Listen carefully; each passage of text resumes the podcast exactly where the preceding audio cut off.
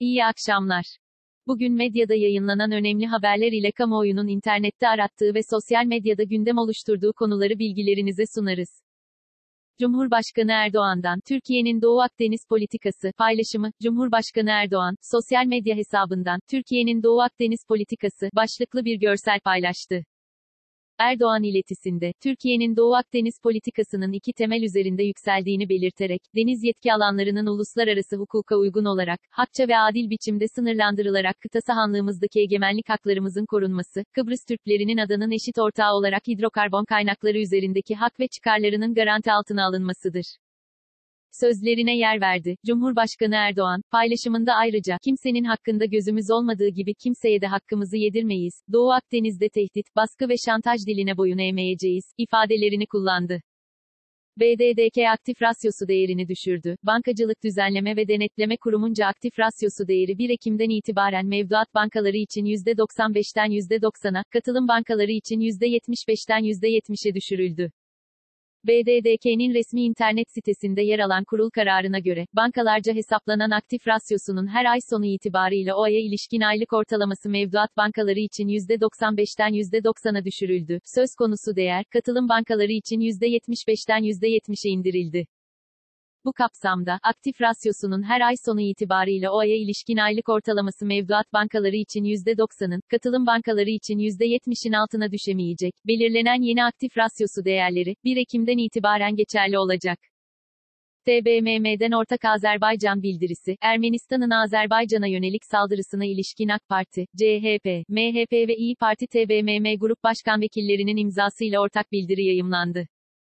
Bildiride, Türkiye Büyük Millet Meclisi'nde grubu bulunan siyasi partiler olarak, Ermenistan Silahlı Kuvvetleri'nin 28 Eylül'de Yukarı Karabağ'da ateşkesi ve uluslararası hukuku ihlal ederek ağır silahlarla Azerbaycan sivil yerleşim yerlerini ve askerlerini hedef alan saldırılarını en güçlü şekilde kınıyoruz, ifadesine yer verildi.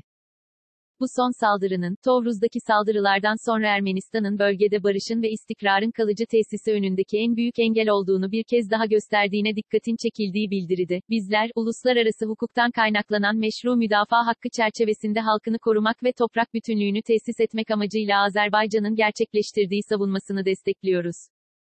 30 yıla yakın süredir Yukarı Karabağ, Ermenistan'ın işgali altındadır. Bu haksız işgalin sona erdirilmesi için Birleşmiş Milletler Güvenlik Konseyi ve Agit kararlarına uygun şekilde barışçıl çözüme desteğimizi tekrarlıyoruz, denildi.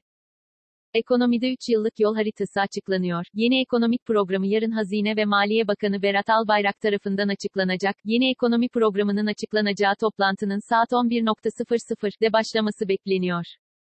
Ekonomide gelecek 3 yılın yol haritası niteliği taşıyan yeni ekonomi programı ile 2021-2023 dönemine ilişkin enflasyon, istihdam, büyüme, ihracat, cari açık gibi temel makro göstergeler belirlenmiş olacak. Genel ekonomik koşulların gerekleri doğrultusunda hazırlıkları yürütülen programda, temel ekonomik büyüklükler yanında, makro politikalar, ilkeler ve hedefler de yer alacak. Program, özel sektör içinde öngörülebilirliği artıracak ve sektörel bazlı hedefleri belirleyecek. Yeni ekonomi programının açıklanmasıyla 2021 yılı merkezi yönetim bütçesine ilişkin süreçte belli bir noktaya getirilecek. Bakanlık ve kurum bütçelerinin hazırlanmasında, programın amaç ve öncelikleri esas alınacak. Yeni ekonomi programı ile uyumlu olmak üzere gelecek 3 yıla ilişkin toplam gelir ve gider tahminleriyle hedef açık ve borçlanma durumu, kamu idarelerinin ödenek teklif tavanlarını içeren orta vadeli mali planda resmi gazetede yayımlanacak.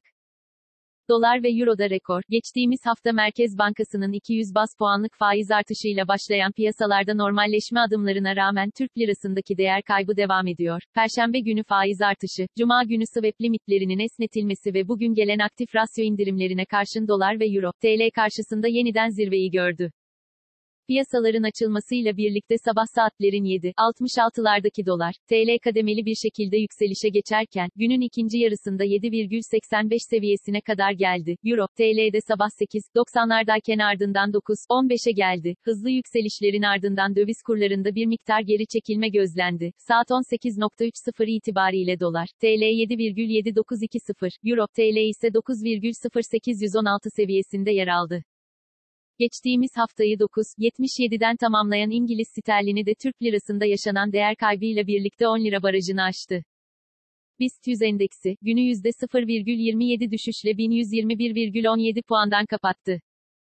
Saat 18.30 itibarıyla ABD doları 7 lira 79 kuruş, avro ise 9 lira 8 kuruştan işlem görüyor. Bugün Google'da en çok arama yapılan ilk 5 başlık şu şekilde. 1. EBA canlı ders. 2. Barcelona. 3. Sterlin. 4. Muslera. 5. Auzef. Bugün Twitter gündemi ise şöyle. 1. Hashtag dolar. 2. Hashtag hepimiz Ermeniyiz. 3. Hashtag pazartesi. 4. Hashtag tüm bölümlere hibrit. 5. Sterlin 10.